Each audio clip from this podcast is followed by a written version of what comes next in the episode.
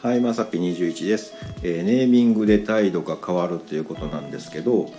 あのねあの大人のふりかけとかあるじゃないですか。ねもうあれなんかねあのネーミングで大人ってつくだけでもう背筋がピンとなるじゃないですか。ねまあ皆さんなってはると思うんですけどあのやっぱりねあのちゃんと大人として食べなあかんなみたいなのあるでしょ？そんなんね。あの普通のそこらにあるふりかけじゃないんですよ。大人のふりかけやからなんかこう作法とかありそうじゃないですかなんかね。あの、まあ、あの子供みたいにね袋ピャッと開けるんじゃなくてね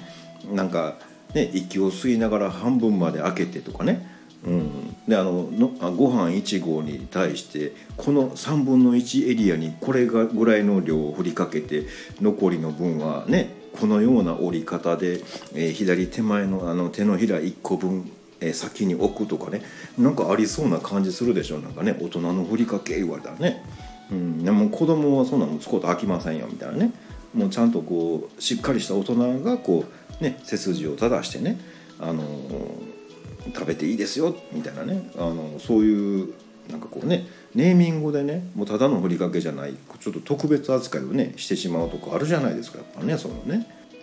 これがねカレーの王子様とかやったらねもうそこら中カレーだらけにしようがもうご飯ちょっとぐらいこぼそうがいやもう王子様やからってなるじゃないですかそんなんね。もうだってもうねカレーの王子様やからもうそんなもうカレーそこら中つけたって全然大丈夫っすよみたいなことになるじゃないですかね、うん、だからもうネーミングってすごいなってね。あのこちらのねこう食べる側のこうなんていうのかな態度まで変えてしまうもんやななんて思いました。えーちなみにねあの大人の普通のカレーにねあのランチとか行ってねあのちょこちょこねあのネクタイをつけてしまってねほんまもんのカレーの王子様になったことは何度かあります。ということで本日は以上となります。えーまた下に並んでるボタン等を押していただけますとこちらからもお伺いできるかと思います。ではではまさぴ21でした。